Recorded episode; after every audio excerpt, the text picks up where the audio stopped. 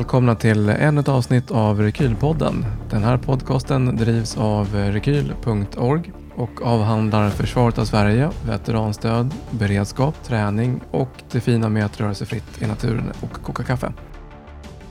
Alright, i eh, dagens avsnitt ska vi snacka matberedskap och med oss i studion så har vi ingen mindre än utlandsveteranen och youtubern Johan Hedberg. Hej! Tja! Tja! Du driver ju också Youtube-kanalen Matgeek. Ja, Ja, Korrekt. varmt välkommen till Rekylpodden Johan. tack så jättemycket. Kul att vara här. Ja men verkligen. Jag tänkte, det här är ju lite, en av upptakterna till beredskapsveckan, vecka 39, slutet på eh, september. Ja, där MSB vill att folk börjar gå in och öva saker, inte bara som skaffar stuff, mm. utan verkligen praktiserar. Mm. Som vi har skrattat åt eh, Segelsällskapsresans eh, tältande, eller vet du det, övernattande liksom under ett köksbord var det för att lära sig det. hur det var att vara ute på havet. Eh, Exakt, Mm. exakt. Det ligger någonting i det. Och jag tänker, vi, vi snackar ju om att eh, temat för idag, det kommer vara sju schyssta rätter att laga när strömmen har gått. Ja, Så planen är så här, om strömmen går ja, så vill man ju kunna laga mat utan, eh, ja, men utan el. Och då såklart, det finns ju ingen bättre på det här än du tänker jag. hoppsan. det drog upp förväntansnivån en aning kan man säga. Ja. Nej men alltså, jag tycker att det här är spännande därför att mm, så mycket annat så är ju just övandet är ju ett sätt att liksom bygga färdighet för en skarp, skarp situation. Eh, och samtidigt vill man heller inte framstå som så här galen undergångsprepper Mm. som släpper ut familjen och ska lära dem liksom allting. När vi hade båt när jag var liten så var min pappa så här, det är inte bara jag som ska köra båten, ni andra måste också lära er att göra det. För om, jag, om det händer mig någonting, om jag får en hjärtinfarkt, då måste någon av er kunna ta oss i land. Just det. Så. Och jag tänker så om grejerna vi har hemma också. Så att eh, min fru tyckte att jag först var, jag hade en, en diskutabelt entusiastisk inställning till att resten av familjen skulle träna på grejerna. Men ju närmare vi kom liksom eh, Rysslands fullskaliga invasion av Ukraina, desto mer vart det liksom, det är nog bra om vi, vi har lite pejl på det här. Ja, men om man tar det, så sätter det i kontexten av att man klipper av eh, eh, gasledningar under Östersjön och håller på och rekar energiförbruk, eller energiförsörjning till Europa med vindkraftverk och det som det eh, är, flyger drönare över kärnkraftverk och så vidare. Inte bara i Sverige utan andra länder också. Så det ligger ju i farans riktning. Nu tror jag inte det sannolikheten är superstor, men det, är dumt att chansa tänker jag. Ja, ja eller, eller just på sådana där essentiella grejer. Det är lite som när vi var nere på och filmade i Rwanda förut. Då var det så här, risken att du får eh, eh, bli, eh, malaria är Mm. liten. Mm. Men ta tabletterna för det är dumt att chansa, man blir så Mm. sjukt dålig annars. Mm. Och det är lite samma sak här, att ja, jag menar en fullskalig invasion av Sverige ligger ju en bit bort. Men det är mycket annat som kan skita sig och Mm. systemen blir jag vet inte om de blir sårbarare, men jag upplever att vi blir sårbarare. När jag var liten så var det värsta som kunde hända var att strömmen gick så att på, i, på Hemköp i Sala så i de här moderna dörrarna som öppnades och stängdes automatiskt, de fick de dra upp Just och sen det. kunde folk gå in och handla ändå. För Ja. det var liksom, de fick ta manuellt i kassorna. Men idag så är det så här, ja men om, om strömmen går då kan du inte betala med kort. Ja men då kan man swisha, man bara, ja fast det är inte säkert att du kan, för de får inte igång sina kassasystem. Och då kan man inte, då gör de inga transaktioner alls, Mm. för då ska de sitta och skriva in det manuellt sen i efterhand, då är det bättre att de bara stänger butiken. Så att det går ifrån så här, allt är öppet till allt är tokstängt på nolltid. Liksom. Man får typ dra till en sån här minilivs som har liksom lite allt i allo. Ja, du måste ha någon som är beredd att tänja på reglerna. Eh, Exakt. Mm. För jag menar om det bara är, om, om det ligger nere ett dygn, då skulle varenda handlare säga så här, men det är dumt att riska någonting, vi stänger Mm, igen bara. mm. Ligger det ner en vecka, ja då ryker väl, då ryker väl rutorna liksom till Mm. slut. Det, det, om man ska hårdra det. Att den här tidsaspekten är ju eh, den är ju en faktor i Sverige. Ursäkta, jag tänker också så här på vintertid, då är det ju ganska friskt. Ja, Ja. ja, kan vara ganska Ja. friskt. ja. Ja, ja alltså jag tänker ju så här, om vi, ska, om vi ska utgå från att strömmen går, det är väl det någonstans som är vår utgångspunkt. Då måste man ju dela in det liksom året i fy, fyra årstider. Rimligen. Där vintern är jättebra ur ett maten klarar sig länge perspektiv, men Mm. mm, dåligt ur ett människan klarar sig inte så länge perspektiv. Just det. Och sommaren är ju jätteskön, för att då klarar ju vi oss bra, men maten blir dålig jättefort. Och mm, s- våren är ju värdelös, för då blir maten dålig, men det är kallt på nätterna, så vi måste ändå tillföra oss själva värme. Just Och det det. finns ingenting att plocka som går att äta i princip. Så jag gillar ju hösten. Ja, men nu är det ju skördetid. Ja, Så här i augusti, september. Jag vet, jag vet. Stressen när man är ute i skogarna och ser allt, som alla blåbär som bara blir oplockade. Ja, men det är, det är glädje. Både svamp och blåbär och Ja. allt möjligt. Ja, och vi var ju, jag är i Edinburgh och då är hela stan liksom bara kryllar ju utav, utav björnbär. Undrar, Varför plockar ni inte? Varför Nej. plockar ni inte för? Varför plockar de inte då? De får inte. inte man, det är all, jag vet inte. Vi, vi, jag hävdar ju att vi har allemansrätt i Sverige och, Ja. städ, och kommuner som är duktiga på att berätta vad man får plocka. Men eh, där är det inte liksom samma grej. Så att jag tror de skiter i det. Just det. Och sen är det väl allmänt så här, vi är uppväxta med att gå ut och plocka grejer som finns i Mm. naturen. Ehm, och kommunerna är mycket bättre. Jag är från Uppsala, Uppsala kommun lanserade för några år sedan en sån här karta. Här finns alla våra äppelträd, ut och plocka. Mm. Ja. Och då blir, ja, så det finns ju mycket sånt. Men om strömmen går, då, eh, då försvinner de kartorna, för de finns ju bara på nätet. Tanka ner dem nu. Ja, tanka ner och allt sånt där utskrivet. Ja, men det ligger någonting i det kanske. Men, men jag menar, har ni haft något längre strömavbrott hemma hos er? Nej, det ska jag inte säga. Nej. Nej, det är bara på landstället eventuellt. Ja. liksom, Har ni det, simulerat något? Det, nej, det har jag faktiskt inte. Nej. Däremot så är man ju ute i skogen ibland Ja. och, och lagar liksom på kök. Mm. Alltså gaskök och spritkök och sånt där. Mm. Men nej, jag ska inte säga att vi har simulerat en sån här tre dagar som är så här eh, Nej. Jag tror jag får svårt att sälja in den. jag vet, för gränsen är hårfin där mellan att vara medveten om problema, framtida eventuella utmaningar Mm. till att bli som sagt fullfjädrad doom prepper. Ja liksom. men exakt. Mm. Ehm, och där gäller det att ha en viss fingerspitzgefühl på hur långt man kan driva resten av familjen. Ja men precis. Alltså Mm. går man och lever i Doomsday, då, då lever man ju, skulle jag nästan säga, i misären. Exakt! Och det Ja. där vill man ju inte vara. Nej! Man vill ha det bra. Ja. Så, och det tänkte jag också så här, man, det vi ska bolla här nu, det är ju så här rätter som är jävligt smaskiga Ja. Också. Mm. Sen så några misärrätter kanske. Ja men för att det där tycker jag är någonstans som det direkt skiljer sig åt. Du har de här doomsday prepperna som är så här: okej, strömmen vacklar lite, de går direkt på liksom frystor- fryskons- eller frystorkat liksom. Just det. Och då blir man så här, men du, gör inte så jobbigt för det. Jag menar majoriteten, jag vet inte ens om det är majoriteten, men väldigt många är, har ju barn Mm. och man är en barnfamilj. Och vi har hemma så att vi klarar oss liksom tre dagar. Vi har 60 liter vatten som är, står i dunkar som vi skiftar Mm. var tredje månad och sådär. Ehm, och, eh, så, och så har vi mat. Men den bygger ju på att så här, vi har ju inte nödmat som man hittar i båtar. Du vet man äter, du vet de här, de här Ravioliburken. Ja, eller det finns ju de här som är så här rena bars. Ja, ja, ja. som är liksom som bara liksom Talg. Ja, talg och kartong i en skön mix. Ja. Liksom, ja. Som är, okej, okej, sitter du i din livbåt ute på Indiska oceanen dag 20, då är Mm. ju, smakar de där mycket bättre än liksom nyfångad råmås. Mm. Ehm, men, men det är fortfarande inte så jättepepp. Och, och är det så att strömmen bara har gått hemma, då är det inte det man plockar fram. Ehm, utan då gäller det att tänka så här, eh, jag, vet inte, jag, jag ser mycket med det här att moralen ska vara bra. Jag menar jämför med det man åt när man gjorde lumpen. Jag, till, jag gjorde ju värnplikten 97 och då Mm. var det liksom antingen guldburk eller isokärl. Just det. Och då var ju isokärl var ju som en vällagad Nobelmiddag i jämförelse med guldburk. Ja. Eh, och det märker man också hur mycket det påverkar moralen. Mm. Och det där är ju allt som är hemma om skiten träffar fläkten måste också vara moralhöjande. ja men exakt, man vill ju behålla stridsvärde, eller som man säger i den civila världen, glädje. Ja, ja men alltså ja, och jag menar ska man hårdra lite så här, är ungarna glada och tycker att det är lite roligt och äventyrligt, Mm. då tycker de också att det är lite roligt och äventyrligt när det är så här, nu lastar vi bilen, vi måste åka upp till stugan i pip, Ja, för att annars så dör vi. Just det är det. ett kul äventyr. Ja. Ja.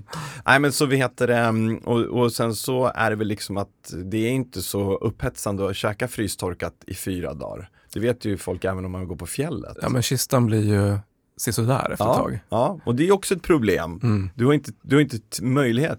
Mängden toalettpapper är förmodligen ganska begränsat också vid det här. Mm. Kom ihåg, är det första man nyper från hyllorna, va? det är ju toalettpappret.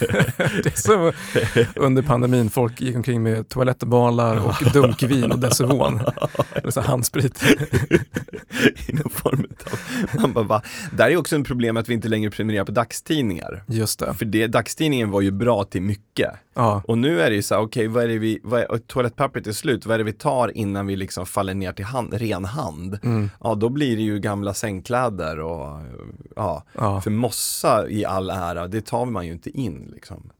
Nej, inte onödan. jag. Man får blöta Å- upp det. Ja, återigen svårsålt till barnen. Ja, exakt. exakt. Men jag brukar tänka så här att det, för, om vi bortser från att, om vi tänker att det är tre dagar som strömmen är borta då, mm. eh, innan vi får liksom vettig Det är ganska hjälp. lång tid tänker jag. Det är jättelång tid. Alltså man tänk, man tänk, för du var inne på vatten tidigare. Ja. Vatten drivs ju liksom av elen, pumpen drivs av elen. Ja. Så det kan liksom finnas tryck ifrån vattentornen Ja. ett tag till. mm. Men sen så kan den inte pumpa upp igen. Nej. Så tre dagar, det är liksom, tänk dig tre dagar i vintern. Mm. Ja, det är inte jättekul. Det är inte jättekul. Nej. Nej. Och då är det ju så här, då vill man ju säga så här, så, så fort du märker att strömmen går, passa på att fylla upp de kärl du har hemma. Mm. Det blir också först till kvarn, får Mm. först vatten. Mm. Ja. Eh, men så därför är det ju liksom värt att alltid ha det hemma och redo. För det är ju det du kommer att gå torsk på till slut. Liksom. Ja men exakt, käk kan man ju egentligen klara sig ganska länge utan. Men vatten är Absolut. så här kritiskt. Ja. Mm. Och vi vuxna, framförallt vi män plus 40, har ju oftast lite reserver att ta utav. Liksom. Mm. Det är värre med barn. Men det är också en sån här grej direkt bara, fundera på vad du har för barn hemma. Mm. För det är ju så viktigt liksom. Jag menar pyttesmå barn, nu är mina liksom 10 och 15. Så då vet jag att det mest, allting funkar. Just det. Ehm, men ja, i, i alla fall, så strömmen går, vi säger att det är oavsett årstid. Det första man vill göra det är ju bara analysera vad är det som blir dåligt först. Mm. Och jag brukar alltid gå, om man tänker sig kylen, jag brukar någonstans mentalt dela in det där i tre kategorier. Jag vet inte om det är rätt, men jag vet att det är så liksom det funkar för oss. Och egentligen skulle man vilja ha kylen uppkategoriserad hela tiden. Men min ky- kyldisciplin är ungefär en timme och sen så bara skiter sig allting för det ligger grejer åt alla håll. Just det. Men du vill uh, ta reda på om det är något som måste hanteras snarast. Mm. Typ kött, färskt kött, köttfärs, Mm. kyckling, alla färska liksom animaliska produkter. Just det. Eh, och det andra är, det är sånt som måste ätas inom något dygn. Därför att en vanlig kyl, den håller temperaturen inte jättelänge. Mm. Alltså no, vi pratar timmar. Jag tror jag in, eh, sökte på det här, så två timmar, då börjar kylen, även moderna kylar, att tappa. Ja, bli varma igen. Ja, Mm. Medan en frys kan klara sig ett par dygn. så kanske det är. Ja. Ja. Och eh, allra helst ska du ha en frysbox. Mm. För då kan du öppna luckan utan att all kyla rasar ur. Just liksom. Men, men, eh, ehm, men, i, men i kylen så är det ju liksom att öppna den och plocka ut det du ska och stäng den illa kvickt som bara helskotta. Mm. Och jag brukar tänka, jag brukar, vi har en del så här frysklampar alltid i frysen. Liksom. Då kan man riva ur ett par sådana och slänga in i kylen för det bidrar till att hålla lite kyla. Just det. Och det finns ju Mm. också, om man har lite plats över i frysen, så har lite petflaskor med vatten. Mycket bra. Mm. Och vill man gå ännu längre då köper man sådana här gelpacks som håller kylan liksom ännu längre. Ja, oh, fan, jag vet inte ens vad det är för någonting. Ja, men man brukar ha, ibland när du köper så här grejer på färskvaror i e-handel, då kan Mm. du skicka med sådana. Mhm. De håller sig frysa, frysa ganska länge. Just det. Ehm, så de är hyfsat effektiva. De måste liksom suga i sig kylan ordentligt. Mm. Ehm, men visst, petflaskor med vatten är grymt. Framförallt så ska du ha en full frys. För är frysen halvtom, då drar den mer energi och den värms upp snabbare. Mm. Så en full frys är en bra frys liksom. Exakt. Ehm, men, men i kylen, och sen så har du ju det, det, det, nummer två då, det är det här som bör ätas inom något dygn och det är ju typ mjölk, alla mjölkprodukter, alla yoghurt, fil, allting sånt. Mm. Eh, men det behöver man inte panika över direkt, men det är viktigt att veta att, liksom, att det håller inte så länge.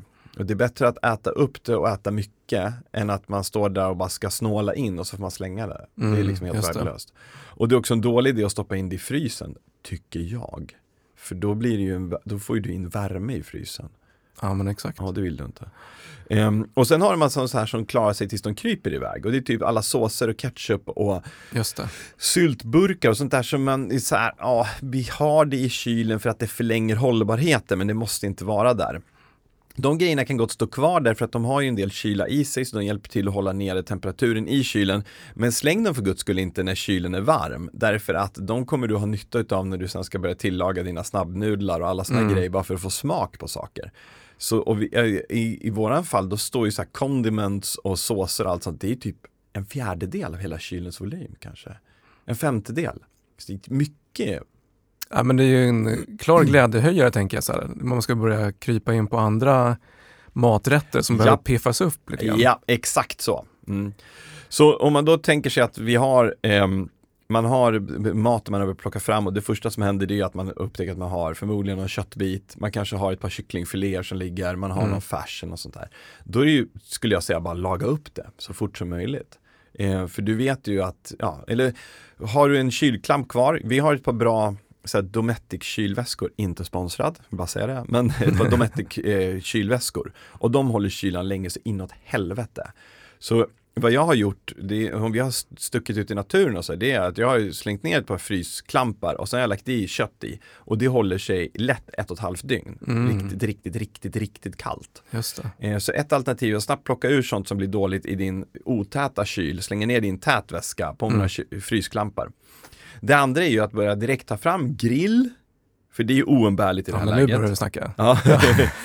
Grillen och sen så och på grillen den kan du ju föda först med all kol du har hemma och sen så tar man fram finkålen och sen går man ut och sen har man ved och så jag menar fan du kan ju alltid hitta saker att elda om man ska ha det. Nu behöver du inte ha liksom en perfekt glödbädd om två, tre dagar men Alltså om jag inte skulle kunna tillaga alla våra måltider under tre dagar på den kol vi har hemma, då är det något som är fel. För det är typ, du behöver två, tre säckar, that's it liksom. Ja.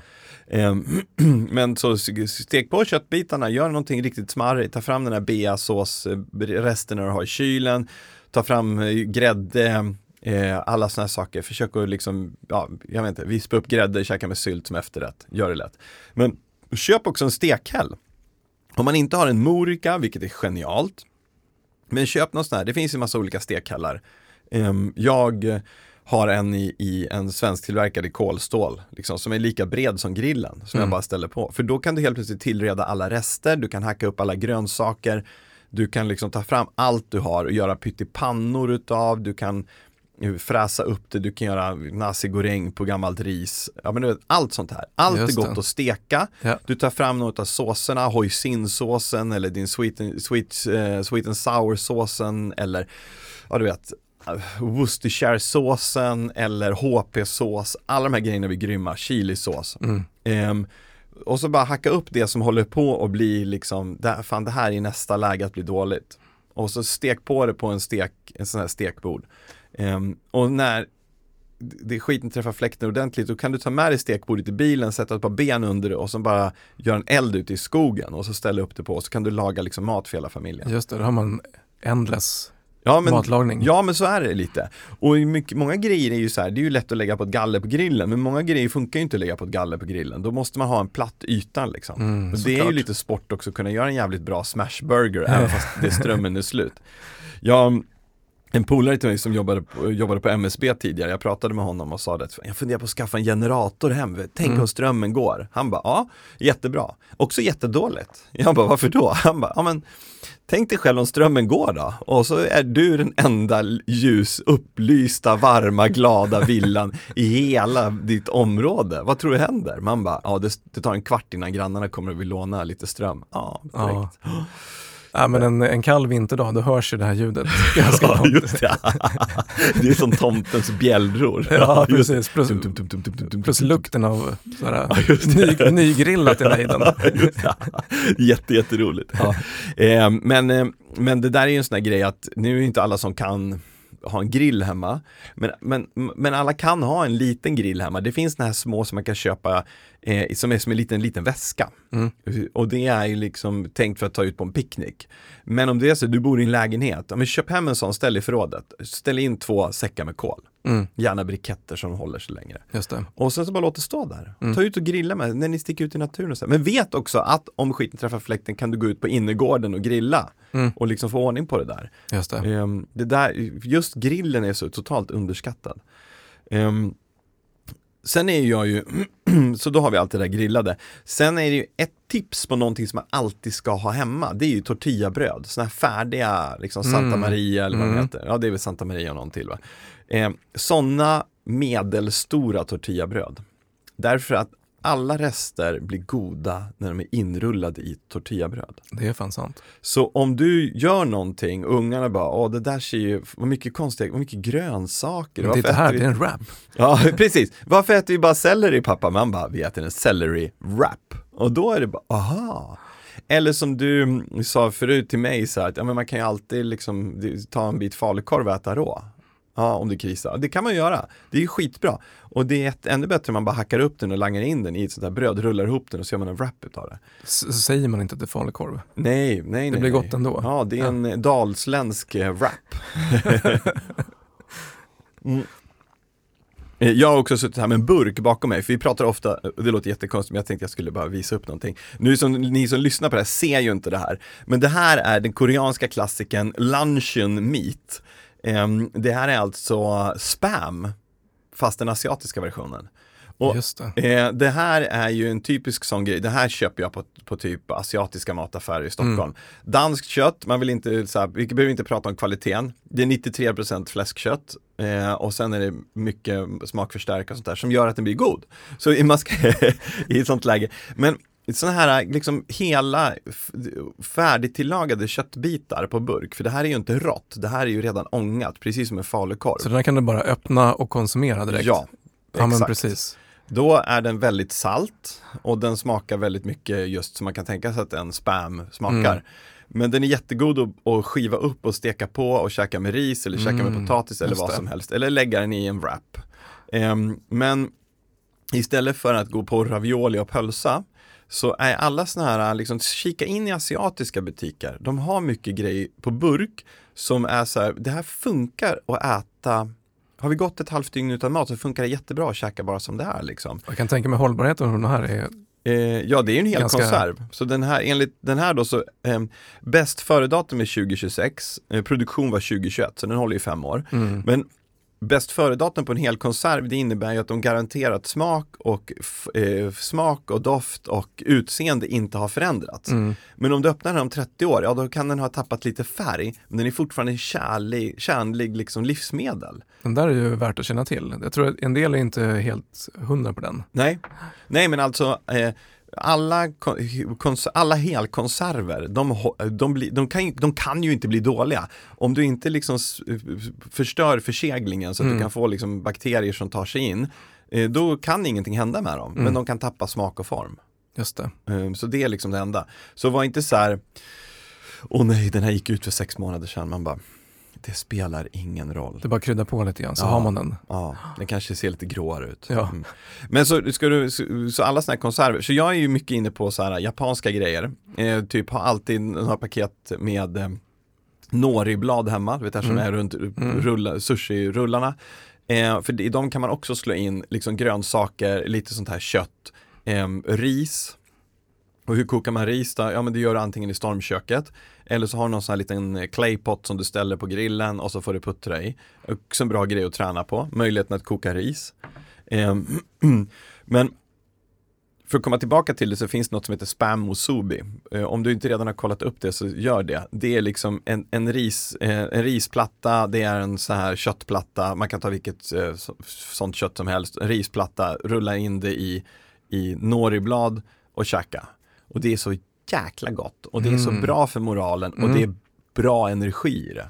Just det. Vi får skicka lite eh, recept på den här i Ja. show notes här. Ja, exakt. Jag lägger in, jag skickar över länkarna som du kan lägga in Ja under. men klockrent. Ja, men det är en sån enkel grej och det är ett så bra sätt att använda gammalt ris på. Ja. Och ris som du kokade igår och fick över funkar ju bra att äta ett par dagar till även om det står framme i rumstemperatur. Va? Ja. Så det är ju också en sån här grej som, ja, i alla fall ett dygn.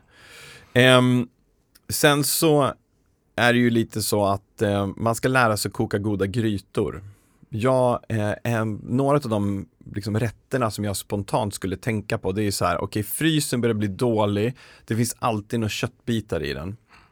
Om vi utgår från min familj. Mm. Ehm, och grytor är ett perfekt sätt att ta de här färska grönsakerna som du har i kylen, som typ selleri och lök och sånt, som de, å ena sidan skulle kunna klara sig bra liksom i rumstemperatur också, men som du kan börja vilja göra av med. Mm. Och sen så gör man en gryta och så har man i, man behöver inte hålla på och liksom bryna kött och sådana saker. Visst det är nice men det gör inte så, det är liksom I det här fallet så kommer det här bli jätte, jättegott ändå. Och sen Så så bara, bara, hackar upp dem och har i dem som de är. ja, Ja. och det funkar ju jättebra i ett sånt här vanligt gasstormkök. Mm. Det funkar jättebra i ett vanligt stormkök och det funkar bra i en jäkla kastrull du ställer på grillen liksom och bara damma på. Det går att göra, ha en container som håller mat eller håller vätska så blir det bra. Mm. Eh, och sen ser jag alltid till att ha buljongtärningar hemma. Superviktigt. Du vet man från, från lumpen, man hade fått rutin och kokade pasta och slängde in buljongtärning och det var också som en Ja. Nobelmiddag. Liksom. Instant win. Instant win, eller hur? Ja. Vad är du så lycklig för? Man bara, Du skulle bara veta. ja du ska bara veta vad gott det här var. Men, men, men faktum är så här, och så, eh, buljongtärningar hemma, eh, tomater på burk för att bygga liksom bas i en gryta. Mm. Men också öl. Mm. För att öl hemma, jag vet att vi inte ska liksom lyfta alkohol som en moralbooster, men alkohol är en moralbooster i viss mängd. Och ibland så kan det vara liksom bra. Ehm, och om champagnen riskerar att bli ljummen, va, då får man fan dricka upp den istället. Men att ha lite öl hemma är, är grymt bra, därför att det, framförallt om du har någon form av mörk öl, för den är jättegod att hälla i en gryta, då kokar också bort alkoholen. Och det betyder att vätskan som ölen bidrar med är ju vätska som du tillgodogör dig. Men det blir liksom som att en sån smakförstärkare på ett väldigt bra sätt. Mm. Eh, så att glöm inte bort att även om du tänker så här, men jag kan inte dricka massa öl, vi kanske måste köra bil om två timmar, jag vet inte. Så här, men bra, peta ner dem i maten då. Kör grytor utav den, det kommer bli supergott. Och ungarna kommer inte säga att det smakar Guinness liksom, utan eh, det, det gör så mycket, det gör så himla mycket. Så lär dig att göra några grytor. Eh, gulasch är ett Ja, sånt den klockrent klockrent. Mm. Så här års också när vi spelar in det här, vad står vi inför då? Vi bara, vi, gud potatislanden är fulla. Mm. Ja bra, upp med det, koka, eh, paprikor, eh, du har någon gammal broccoli som står liksom, i, i med skiten bara, Mm. koka det. Zucchini och har ja, Lätt. Ja. aubergine, det finns hur Ja. mycket som helst att bara skörda. Ja. Och grejen är också så att många har ju, eh, efter sen pandemin har ju de börjat odla så mycket hemma. Och jag tror att många odlar hemma, okej jag pratar helt ur eget perspektiv om jag ska vara ärlig. Man blir så sjukt nöjd, man bara kolla vad mycket vitlök vi får och sen bara nu måste vi verkligen se till att använda upp den här vitlöken för vi har väl kunnat börja odla mer i december när det är dags. Mm. Så se till att titta runt, runt dig också så här. Va, vad är det för årstid nu? Ja men nu är det senhöst, Nej, men gud skogen är full med svamp. Är det så högt näringsinnehåll i svamp? Nej, men det ger bra mat. Det, torkar den och smular ner i de här Mm. grytorna Ja, så det blir det liksom smakförstärkare. Ja. Och eh, det är liksom en kombination av, nu går vi ut och plockar svamp två timmar och glömmer bort att det är elavbrott och misärigt liksom. Jag kommer inte längre åt, pappa kommer inte åt text-tv-appen, jag vet inte hur jag ska hantera situationen. Ehm, så går man ut och plockar lite svamp, kommer hem, du tar fram ditt stek, din stekhäll, langar på lite olja, steker den här svampen, på med lite salt, rycker lite persilja eller någonting och så bara ha på och sen så blir alla superlyckliga. Och det där med odling, det är, så här, det är inte någonting man bara man börjar ju inte med den när det är för sent. Nej. Utan det, det gäller att börja liksom i tid. Ja. Alltså det här är så roligt, jag, ehm, jag lyssnar på Krigshistoriepodden, och man får bara reppa andra poddar. Vi, länk, vi länkar dit också. Ja, det är bra. De gör ju varje år ett sånt sommaravsnitt som är typ 8-9 timmar och i år var det om hela Stilla havskriget. Mm. Och då var det så intressant att höra om just de här japanska trupperna som fick, hade så dålig logistik så att det var värt för dem att anlägga odlingar för att ett, ett, liksom, ett halvår senare kunna skörda. För de visste att lever vi fortfarande då och inte har dött av näringsbrist, då är det bra att de här grejerna kommer. Ja men det är fan lite framförhållning också. Ja, det säger också en del om hur, man, hur bra deras logistik var. Ja. Men, de, men det är ju verkligen så att om någonting händer nu, då är det för sent att börja odla. Och det är lite så här, ehm, man behöver ganska mycket utrymme för att odla saker som, är, som ger mycket energi, som typ potatis och så. Mm. Det kräver ju några lådor. Ehm, jag vet att det är folk som säger så här, men då kan man odla potatis i en hink. Ja, det kan man göra, det är kul, det är Mhm. tillfredsställande. Kolla barn, du går ut och skördar och så har man en måltid. Ja. Ja, Ja, så det är antingen så här, så bara evakuera ett av rummen hemma, sätta in lampor, sätta upp hinkar i hela rummet. Då får du lite vettig skörd. Annars är det så här, ja det är kul, det är lärorikt och det blir en rolig måltid. But that's it. Ja, vi, har, Ehm. vi har testat, alltså, de, de var rätt små de här potatisarna. Ja, De var inte jättegoda heller. ah, nej. Eh, Okej, ja. Eh, men, men, ja. men svamp är smidigt att odla på liten yta. Mm. Eh, och vad heter Um, man kan, jag menar alla sådana grejer som, som tenderar att liksom lyfta smakerna, kryddor till exempel. Köp, um, färdiga, köp en rosmarin och en basilika från affären, splitta upp dem, för de består av massor med små, um, små, vad heter det, enheter, vad fan säger man, plantor. Splitta upp dem i nya krukor, plantera ut och sen så bara liksom skörda, skörda, skörda. De är ju i princip så här självgående också. Ja, det blir inte mycket underhåll alls. Ingen kärlek för fem öre, mm. de är som kackerlackor. Så det bara, de bara finns där och då kan man rafsa in liksom en näve basilika och, när, och då låter det lite töntigt men när du har någon så här nödmat och sen så kunna slänga på lite färska örter. Då blev det helt plötsligt så här, wow, det här, ja det lyfter bara. Verkligen. Lite färsk chili, sådana grejer. Nej, men potatis som du säger, alltså odlar man, den kräver ju inte heller mycket kärlek. Utan man stoppar ner dem, det gäller egentligen bara att ha mycket yta. Ja, ja, ja, ja visst, ja men mycket yta. Mm. Mm. Och det där är ju också så här jag vet inte vad som händer med kolonilottsområdena om man sätter upp någon form av medborgargarden som skyddar dem direkt. Ja. Det finns säkert någon sån larmlista som de ringer runt. um, men annars så är ju fördelen här är ju, är ju, att ha tillgång till någonstans att odla på. Liksom. Mm. Mm. Jag undrar hur länge det dröjer innan det börjar komma så här svartodlingar i skogen när folk odlar potatis liksom, mitt ute i ingenstans på någon annans mark. Ja, just det. Ja, det kanske är en bit bort. Men, alla, alla fotbollsplaner, jag vet, i och för sig, ja. det kanske jordmånen är sådär. Ja, numera. Mm. Men förr gjorde man väl det, då, då harvade man väl upp en hel del va, direkt och gav sig ut och planterade. Säkert. Säkert. Men det där är ju också en grej, för det, det kräver ju lite eh, erfarenhet att få, få de här att funka. Ja det är inte bara så här, det kan vara vissa potatissorter som verkligen inte funkar och blir bra. Mm. Medan andra funkar jättebra, beroende på vilken jord man har också, var någonstans i Sverige man odlar. Ja. Så där har det som börja, börja nu, inte liksom sen. Ja men alltså vi har ju bott i hus i fem år mm. och det är först i år kan jag tycka så vi har fått någon form av vettig skörd. Mm. Därför att ja, det kan ha haft att göra med att så här, växthuset blåste bort och du vet sådana här grejer för att någon klåpare läs undertecknad, inte installerade ordentligt, men, men, men, men liksom, man måste få erfarenhet. Och sen var då, jag planterade, planterade äppelträd direkt när vi flyttade in och det är först i år de börjar ge stora skördar. Mm. Och sen nästa steg det är att lära sig hur man bevarar det. Shit, vi måste verkligen bygga en jordkällare. Eller köpa en, en, ett attefallshus och ha som liksom skafferi. För att mm. vad gör man av grejerna? Jag menar i ett, i ett modernt hus idag så har du ingenstans där du hänger vitlöken. Nej. Naturligt så. Eh, det ska vara fan ljusinsläpp överallt. Ja. Och så bara, aha, det är inte jättebra. så här, hur gör vi då? Vi kan ju inte bara, barnen får flytta ihop i ett Nej, det, den är svårinsåld. Ja. Har de i garderoben? ja men alltså ja. Va, va? Bredvid slipshållaren så hänger en mm. lökhållare. Exakt, ja just det. Ja det är snyggt. Man har så här knapp man trycker på så åker de runt. Det är jättebra.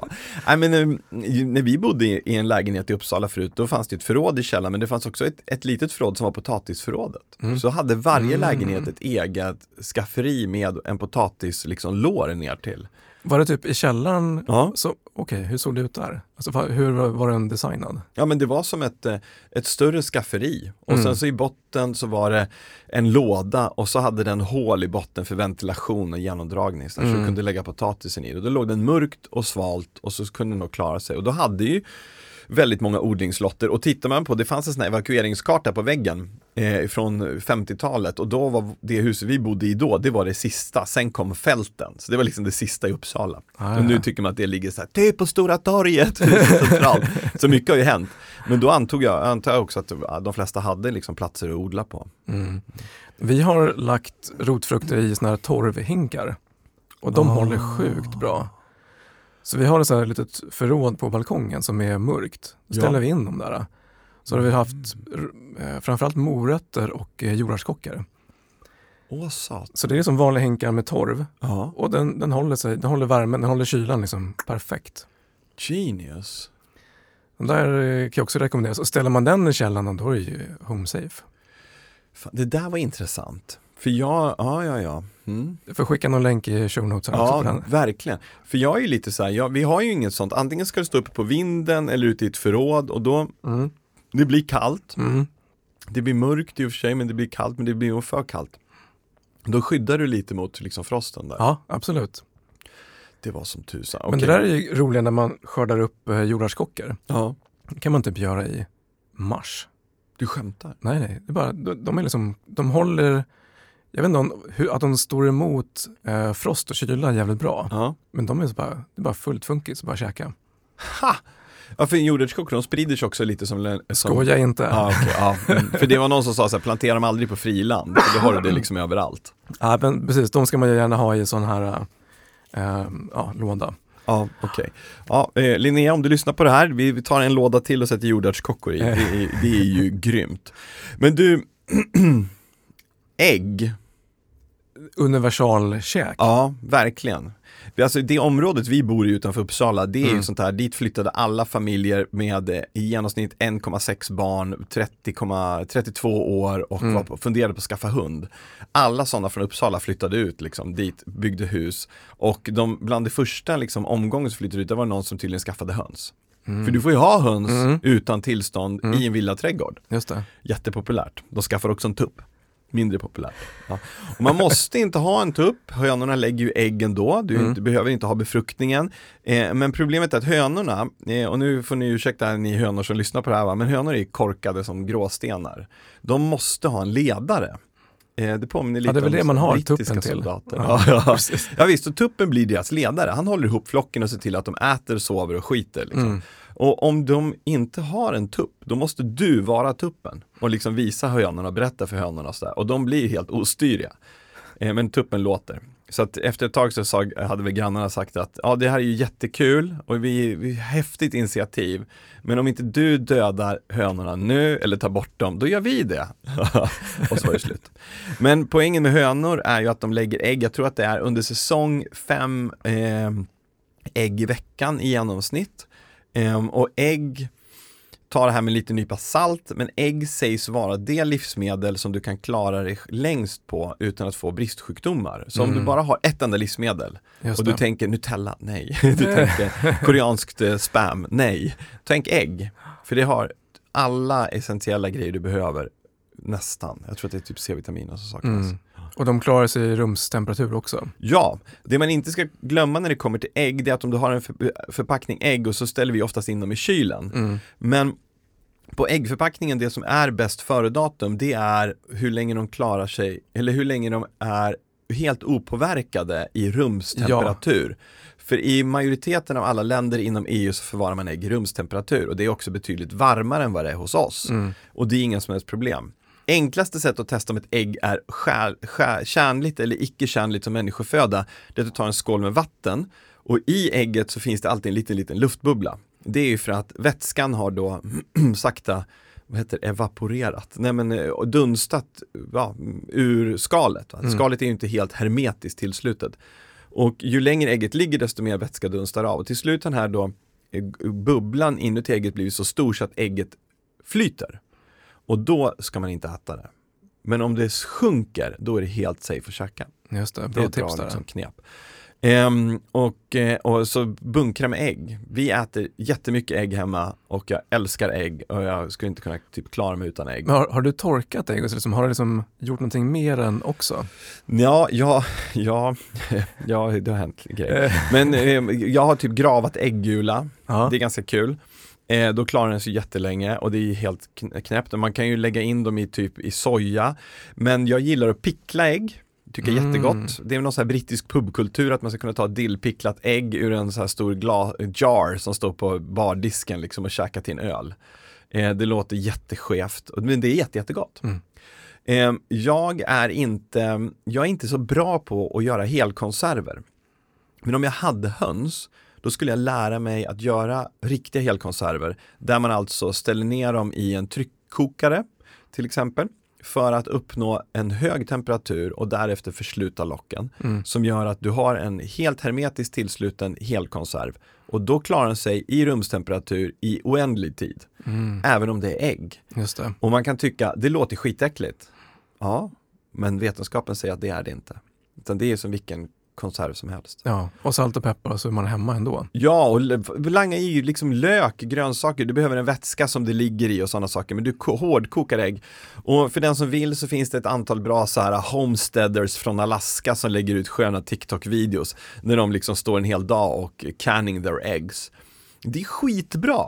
Och jag menar, vi har ju en, en sån period på året när vi liksom, enda sättet att få näring ur hönsen är ju att koka dem. Mm. Och de lägger inte ägg och så här, men om vi då har ett överproduktion under sommaren, och då ser man ju till att spara det.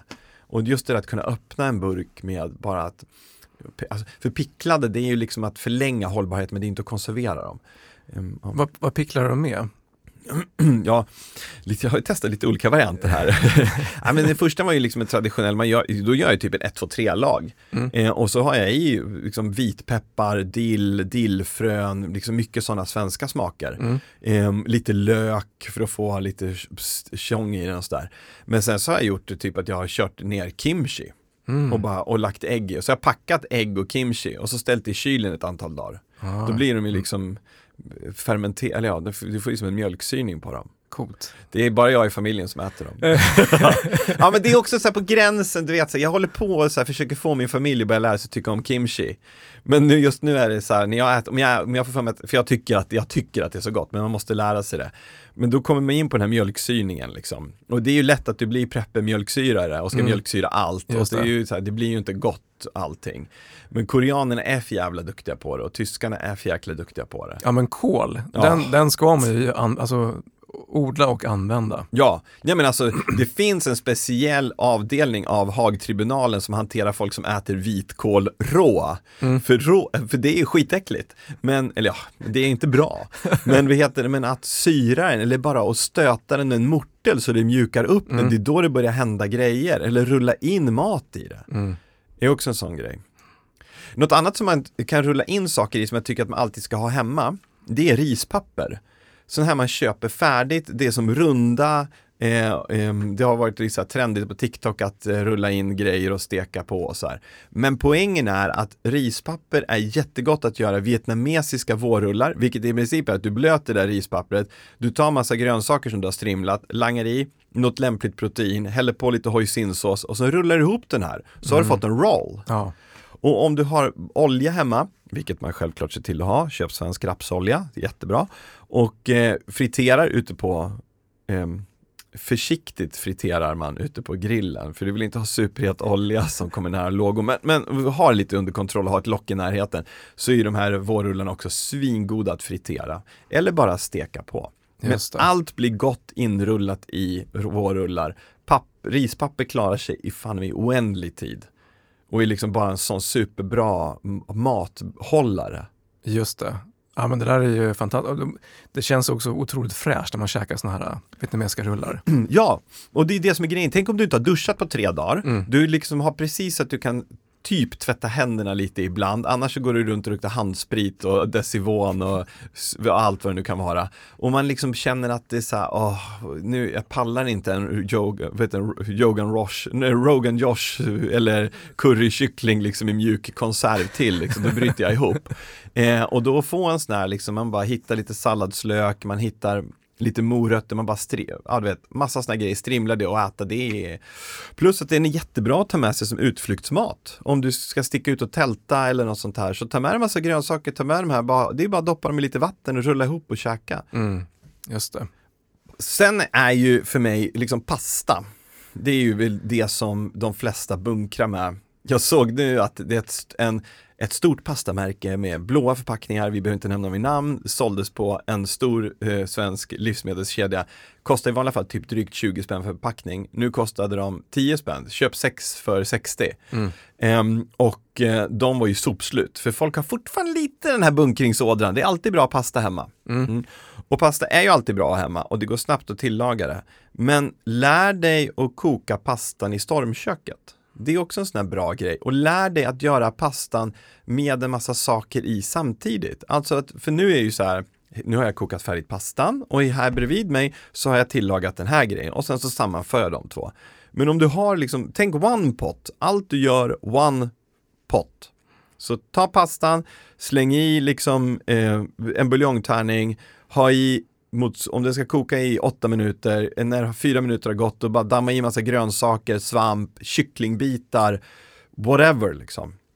Och när den där är klar, då kan du äta den direkt ur eller hälla upp på tallriken och tillaga för nästa eller ja, Ja, men det där är bra, för alla har kanske inte så dubbla stormkök. Har man det så är det ju fjäder i hatten. Verkligen, men då har man förmodligen redan sålt det till grannarna för, för, nycklar, till, för nycklarna till deras bil. Jag bara säger det, Ja. mina ögon redan riktade på ett par bra objekt. Just det.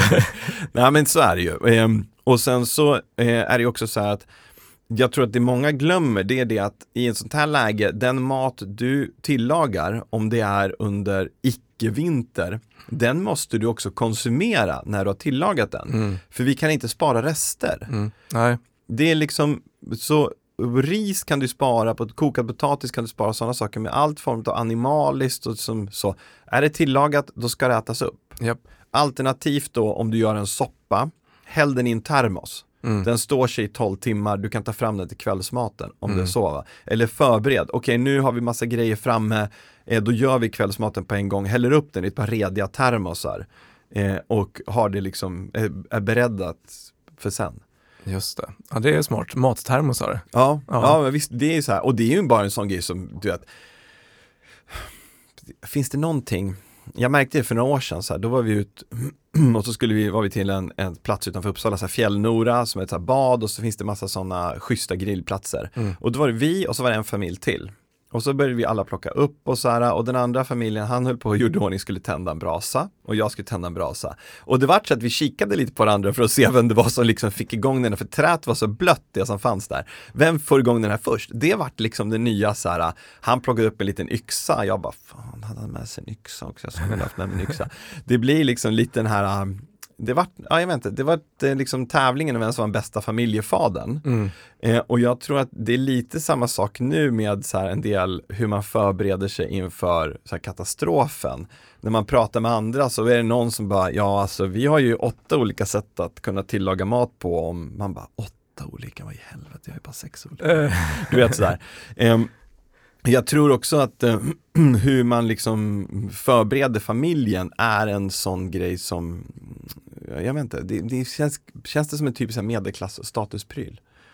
säkert. Ja. Men det, det enklaste det är ju liksom att vara ute och vandra på fjället och gå i, laga mat i skogen. För det är liksom mer eller mindre gratis. Alltså, så här, du, du kräver, Det kräver tid. det kräver tid Mm. men det är, liksom, det är ingen drama in, inne i det. Nej.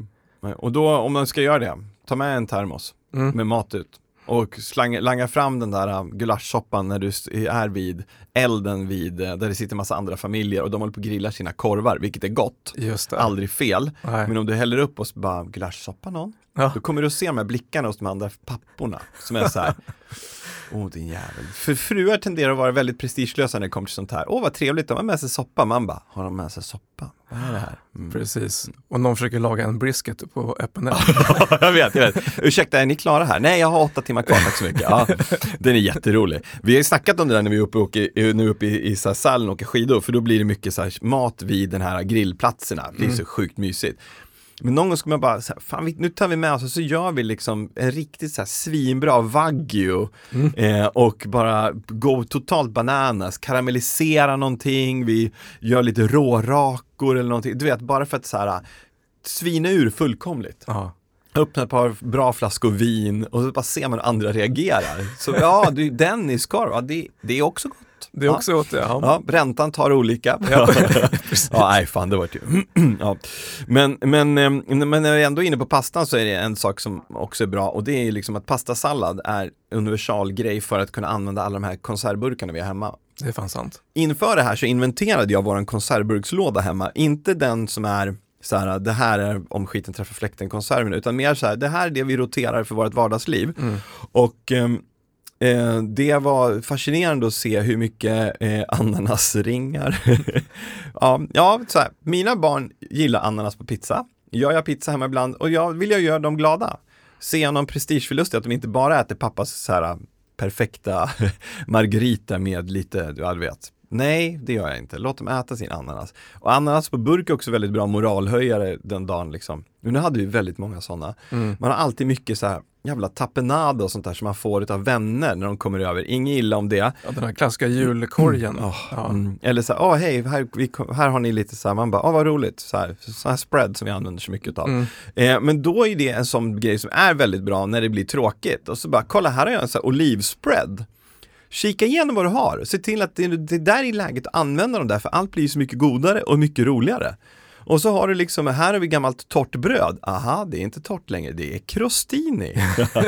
så, vet, så langar man på det där. Och krisar det, då tar du ut och så tar du dina tortillabröd, så steker du dem med lite olja på stekbordet, klipper upp dem i bitar, ha på den här uh, kronärtskocksspreaden, uh, olivspreaden, någon pest, den 28 pestoburken ja, du du hittar. kommer ju må liksom. som en kung när, när skiten träffar fläkten. Man mår som en prins. Ja. Fantastiskt. Mm. Och sen så, en grej som jag hörde, jag vet att vi håller på att prata ihjäl dig, men så här, köp små förpackningar av saker. Se till att ha mycket små förpackningar. För folk köper så här stora olivburkar. Jättebra, men du måste äta upp burken. Har du öppnat en konservburk, då måste den ätas upp. Mm. Här är också champagneproblematiken. Jag lyssnade en gång på en kille som pratade om så här hur man ska må bättre när man går i pension. För många förlorar liksom sitt sociala sammanhang och så här. Han bara, köp hem lite piccoloflaskor champagne och ställ i kylen. Och är det en tisdag morgon du vaknar och så tycker du så här, fan vad allt är grått och vad jag har i livet har ingen mening. Då tar du ett glas champagne. Det här var ju så Sveriges Radio och de höll ju på och bara, nej så kan man inte, nej men det finns annat man kan dricka. Han bara, nej det gör inte, köp hem några. Så jag säger så här också, i din beredskapslåda, då har du ett gäng Piccolo-flaskor champagne. Är det lite svalt ute, ställ ut dem, låt dem bli kalla, ta ett glas champagne. Ja men smart, och det, det är säkert någon granne som inte är lika förberedd som du är. Mm. Kan man bjuda in dem? Exakt. K kanske. Ja. Om, om de inte har liksom, Om de inte är as. om de inte har as, ja. Beror, Och- och- har, de att trada någonting där? Kommer de vilja ha ihjäl dina hönor? Ja. ja. ja, ja, visst. Kommer jag ha nytta av dem senare? det finns ett skäl att hålla grannarna lite feta. Och det är om det här håller i sig länge. Precis. Man går full on japanerna i Stilla havet. Ja, exakt. Men, men vet du det, nej men det är också en sån grej. För ett långsiktigt tänk så är det ju bra, det, grannsamverkan eller grannsämja är alltid bra. Oavsett om det är att man har typ tappat bort en katt eller vad som helst. Men om det blir rikt, om det skorpar till sig ordentligt, då är det ju alltid bra att de står i lite tacksamhetsskuld. Nu låter jag som Sveriges mest cyniska granne. Men om de har det för jävligt, ja men bjud över dem, låt dem komma över och ladda mobilerna på generatorn. Mm. Eh, Låna ut någon värmekälla om du kan och ge dem ett glas champagne. Ja, det är Helt det plötsligt minst- står man och garvar åt alltihopa och då Eller blir det lite lättare. Ja, Ja. enkla lösningar. Ja. Ja. För just champagne och sprit och sånt där, det, det, där är folk ganska välpreppade. har känt. Nej. Man kan liksom överleva inte bara en katastrof, utan flera. Ja. Hela ta- taxfree-hyllan och alla boxviner. Du förstår han, i- det finns alltid någon i grannskapet som har en whiskysamling. Ja, Det blir så här, det, det man inte dricker upp det blir molotovs. Ja. det så, här, så lätt är det ju liksom. Handtvätten. Ja, ja, Precis, ja. Lag, Lagavulin-handtvätten. Fan vad dina underkläder luktar liksom ekfat. Man bara, mm, ja det finns en skäl. Nej men det där är intressant för det är väl nästa, antar jag, nästa del i det. Det är ju att prata liksom om det håller i sig en vecka. För på tre dagar, då behöver man ju inte tvätta saker, man behöver inte göra några Man sådana kan ha grejer. papptallrikar Ja. och gud förbjude plastbestick. Men, för då slipper man ju disken. Ja, ja, precis. Men eh, det går ju ändå, det, det går kanske att harva sig igenom tre dagar, en vecka ganska kärvt. Det tror jag. Jag har, jag har ett par lådor med sådana grejer som vi tar med oss när vi sticker ut och campar. Och Mm. där har jag tagit så billiga varianter av Scotch Brite, sådana Mm. svampar. Och så har jag haft på tvätt, eller diskmedel på varje. Mm. Och så blir det liksom lite intorkat. Då kan man ta en sån svamp, ta, värma på lite vatten bara och så diskar man av så man får grejerna liksom rena. Exakt. Det gör att man, så- där vet jag att det klarar jag mig en vecka på, liksom bara Mm. hålla rent. Generellt så är ju liksom, ska man lyckas bra med maten så måste man först ha lyckats bra med liksom renlighet. Ja. Ja. För det är en sån där, det vet jag, det, ja det var väl i värnplikten man lärde sig det första gången, men det var liksom när befälen bara, men alltså nu har ni varit ute i fält i fyra dagar, ni är orakade, nu går ni och rakar er. Och och vi bara, men för- gud varför då? De bara, nu går ni och rakar er och så tvättar ni er, så ska ni få se en skillnad. Och så man bara, jag känner mig som en ny människa, stridsvärdet går upp direkt. Mm. Och vet du, känner man, du vet, man börjar få den här beläggningen på tänderna, man inte Just har borstat det. tänderna på ett dygn. Allt sånt där är bara äckligt, man känner sig äcklig, det drar ner, man tänker inte på det. Mm. Men då är det bara så här, se till att kunna tvätta av händerna ofta och, eh, och tvätta ansikte och håll dig fräsch, liksom. borsta tänderna. Men det vet jag Rune Löpa Larsson Larsson Ja. nämnde just när han ute på sådana här riktiga långturer. Ah. Hur, mycket, hur mycket det gör att borsta tänderna med tandkräm. Ah. För det händer något, han förklarar på något fiffigt sätt, men det händer någonting Ja. i, eh, i käften med så här, att man, man gör någonting mer utöver bara själva tandkrämen. Coolt. Och så bara, du vet, ny människa, Ja. nya 10 mil, inga konstigheter. Fett, det blir som en omstart. Det blir som en omstart, ja, exakt. För det, Det- kan bli lätt bli lite jolmigt så här, du vet, inte borsta tänderna på ett tag. Ja, just det. Men, ja, jag, jag vet ju inte hur det är att springa 36 mil eller vad han gör, men, Ja. jag, men jag, jag förstår känslan. Ja. Men, men sen, vet du, så tänker man ju också på så här, eh, när man Ibland när man pratar om så här kött och fisk och sånt, då brukar folk alltid vara så här, ja men man kan alltid typ röka kött och sådana saker. Just det. Men de här tre dagarna innan MSB står där och knackar på ens dörr och man har liksom en, färsk, liksom en fräsch kebabtallrik redo, Mm. de, eller vad man nu får. Den, den är ju, det handlar mer om att bara äta upp grejerna man har. Och oftast så har vi ju saker så vi överlever tre dagar hemma. Det gäller bara att veta liksom vad kan man göra med det för att det ska bli roligt? Ja, men har man, har man kött och rök, alla möjligheter. Ja, alltså beef jerky. Mm. Det är ju bara, har du kött och det är inte så otroligt mycket fett i det, du ska ju inte ta det med den där perfekta entrecôten, utan Mm. sånt som är liksom fettsnålt. Så skiva upp det, langa ner det i liksom en, någon marinad, det räcker med soja Mm. och låt det ligga och dra där några timmar och sen torka av det och lägg in det på svinlåg temperatur och bara Mm. torka ur det i grillen. Mm. Och så får du med lite rök och sen har du ju liksom sånt, sånt du kan knapra på i tio år. Eh, det är Ja, det jätte, är jättegott. sjukt gott. Ja, jag hade faktiskt en sån påse med så här färdig som jag så gick och smaskade på här vid en aktivitet förra veckan. Och då um, tittade, den var jätte, jättegod, så tänkte jag så här, undrar när den här gick ut egentligen? Så tittade jag, hade den gått ut så här 2020. Mm. Ja, men den är ju konserverad, så det spelar ingen roll. Jag, jag, jag var lite nojig, det var jag. Men, det, men det, det gav inga följdeffekter så att det kändes fräscht. Men ja. inte en råbiff på kyckling i alla fall. Alltså nej, den bör ju konsumeras ganska snabbt. Ja. Mm. Ja, så är det helt klart. Mm. Du, heter det, ehm, har, har ni något så här, um, har du något så här riktigt äckligt exempel på saker du har råkat ut för när du har, varit, när du har gjort sådana här saker? Alltså har du någon gång du har slagit helt fel? Ja, men det var nog, och det var ju, jag får skylla mig själv, det var nog i, i värnplikten när jag skulle tillaga en sån här saftsoppa i apelsin Oh. eh, och hade i tesprit i den. Nej men fy fan. Eh, det var inte supergott, så att eh, eh, som tur var så var övningen var att vi skulle ligga stilla, men Ja. jag fick liksom gräva en grop där jag fick liksom tömma magen i flera gånger. Så den var så här, det, saftsoppa, den står inte högt i kurs Nej. på min Det lista. brändes lite då kan man säga. ja. Ja, Du då, har du någon sån här riktigt äcklon som du har? Ja, men jag, jag, jag gillar ju lappskojs. Mm. Men självklart så första burken vi fick ut när vi gjorde värnplikten var Ja. ju lappskojs. Ja. Och hur fan värmer man den? Och de var ju halvfrysta. Det var väl antagligen en del i, alltså, i hur, hur vi skulle liksom. Just det. Ehm, I den, i den pedag- pedagogiska delen i det där var att den var halvfryst. Och jag hade ingen aning om hur värmer man en, en burk på ett spritkök och vi får Mm. inte ens ur innehållet och vi har för dåliga bajonetter. Typ. Mm. Så då var det ju liksom att man skrapade ur den för jag, var, jag måste ha näring. Ja. Och halv, den var liksom som en, en granité. Fast potatis och kött. Liksom. Och Oh. det var första gången jag åt burkmat. Och den är ju ganska ordentligt konserverad. Och den, den gav ju effekter liksom på magen då, Mm. ganska omgående. Mm. Så tyvärr så vart jag lite bränd på lappskojs just där. Ja, I det ögonblicket. Käkar du lapskaus nu? Ja, ja, ja, Ja. Tycker jag att det är jätte, ja, ja, det tycker jag, jag har inte ätit försvarets lappskojs sen jag gjorde lumpen. Ja. Men generellt så är lappskojs ju jätte, Ja, jättebra. det är ju svingott. Ja. Ja. jag hade en sån encounter, jag var med scouterna för länge sedan också. Oh. Och då var det en sån här vinterhike kallas det för. Man ska Ja. ut på vintern och liksom, ja, göra sina grejer. Eh, och då var det någon som hade planerat käket som inte skulle vara med och vi fick med fryst kyckling.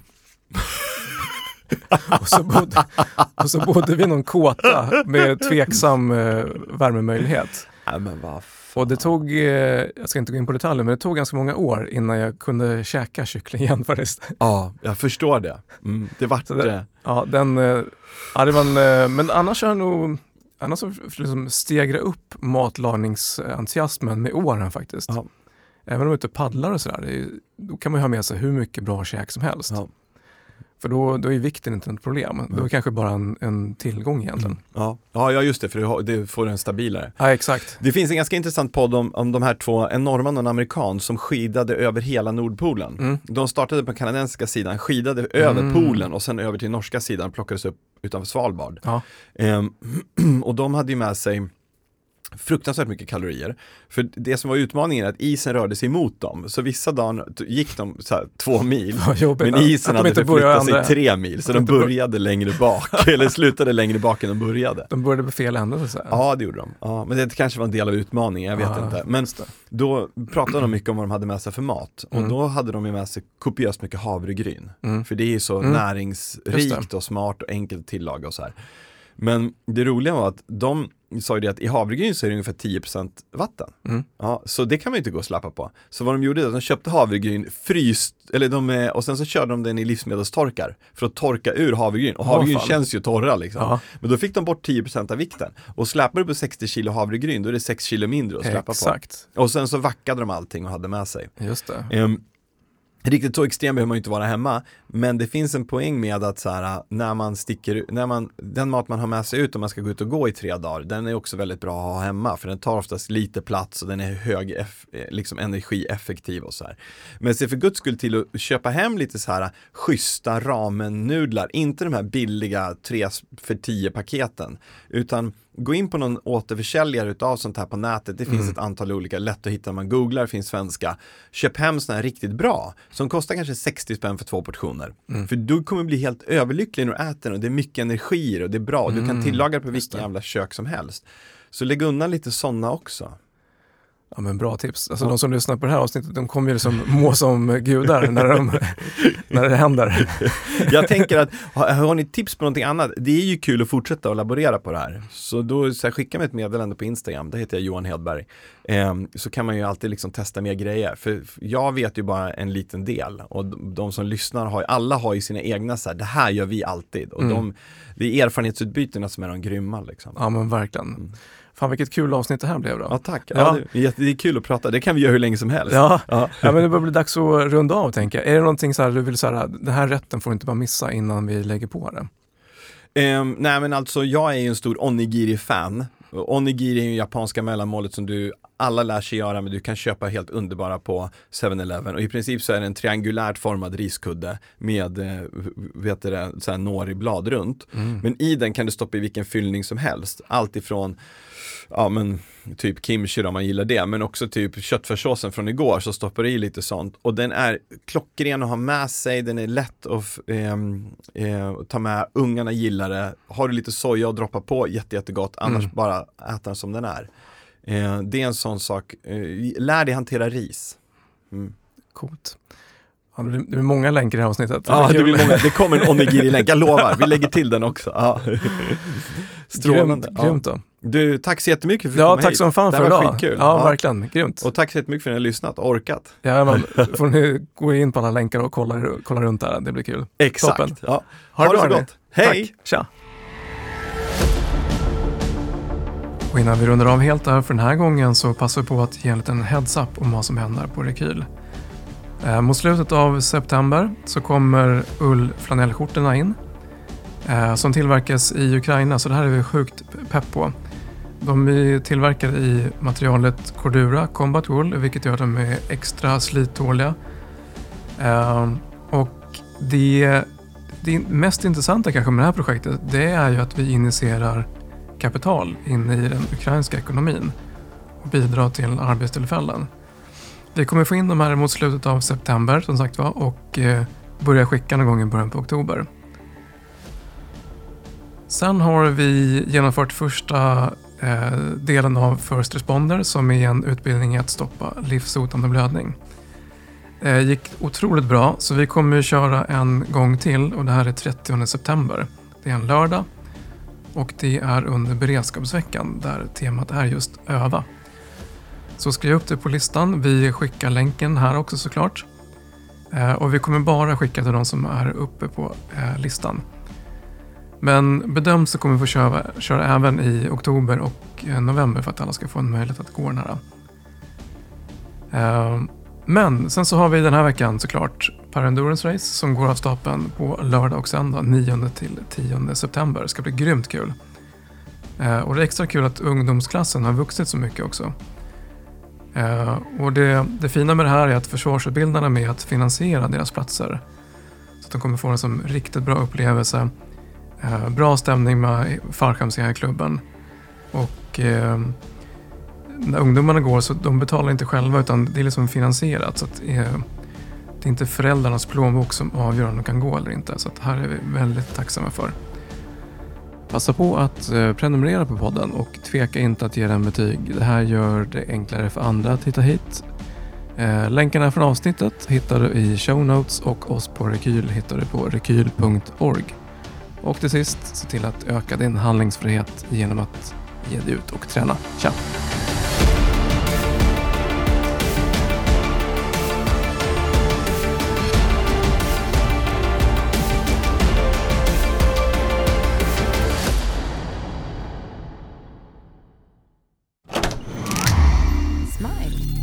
Den här podden har spelats in hos Studio Smile